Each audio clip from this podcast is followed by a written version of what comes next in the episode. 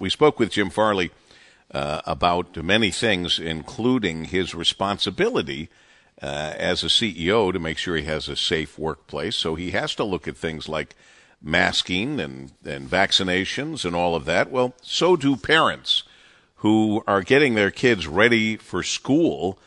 And uh, the vaccine, uh, as it becomes available to younger and younger people, uh, parents are going to be having to consider whether to vaccinate children against COVID or not. Sarah Clark, uh, MPH, Master of Public Health, is co director of the University of Michigan Health C.S. Mott Children's Hospital.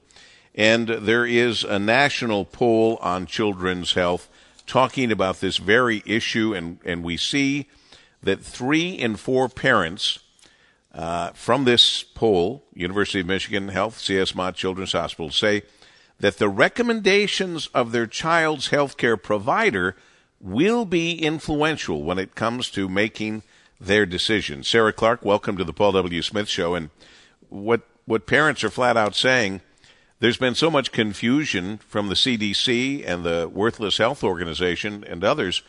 Uh, parents are going to be turning to their family practitioner, to their family doctor, to help them make what for many is a very tough decision. Good morning to you, Sarah. Good morning. And you know, parents have been talking with their child's pediatrician or family doctor pretty much since that child was born about the childhood vaccines that are given at different ages. So this is familiar for them.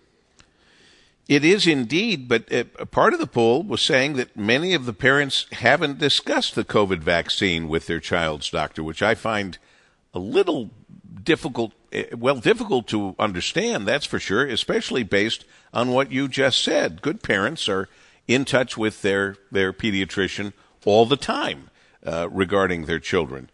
And though more, more parents of older children have gotten a recommendation from their child's provider to get the COVID vaccine, more parents of younger children say they haven't discussed it at all. I, I don't know. I don't know how old the the, the polling was or the study, but that that seems kind of odd as well.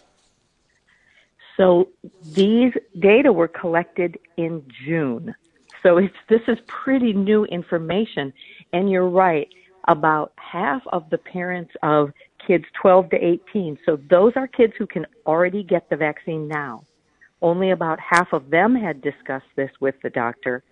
And only 30% of the younger group, 3 to 11, where the vaccine is coming, we just aren't sure exactly when it's going to be authorized for them to use. But, you know, the interesting thing here is that some parents may be waiting until their child's next checkup, or parents of younger kids may be waiting until that vaccine is authorized for their child's age group.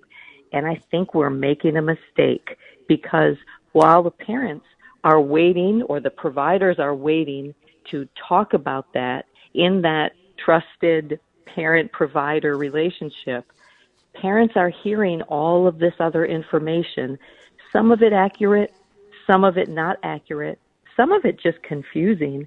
And they're already starting to make decisions or at least lean one way or the other.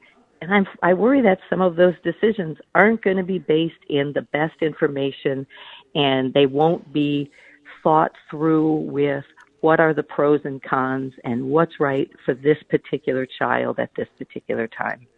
And I'm wondering, uh, Sarah Clark, as a Master of Public Health and co director of the University of Michigan Health, C.S. Mott Children's Hospital, uh, what do we do about what you just said? What, what you're concerned about? I would really encourage providers, healthcare providers of all kinds, but in particular, providers uh, who see children, to be much more proactive about talking about COVID vaccine. What I've heard from a couple of providers is, well, the parents really haven't brought it up. I think this is a situation where you don't need to wait for the parent to bring it up. This is, and we're in the middle of a pandemic. This is maybe the most important decision that people are going to have to make as we get on the either the tail end or another spike of this COVID uh, pandemic. And I think that some people are uh, a little afraid of the discussion. They might not know how to bring it up. And sometimes we've given signals that questions about back, questioning vaccines is a bad thing to do. In this case, we really need to have the attitude that questions are good. This is a new vaccine. There are very legitimate questions about how this is going to work, whether there are going to be um, things parents need to worry about over the long term. And they're the same questions that parents have about all vaccines. It's just that this vaccine is a little newer. So we need to make sure providers are really open minded and make sure that they tell parents all your questions are welcome. And you know what? Today, we might not have all the answers to your question. So you might need to come back and we might need to talk again about this. I hope we will talk again about this. And uh, good advice, Sarah Clark, uh, MPH, Master of Public Health, co-director of the University of Michigan Health, C.S. Mott Children's Hospital. Uh, it is something that needs to be discussed. Don't listen to what you see here on social media. Listen to your family doctor.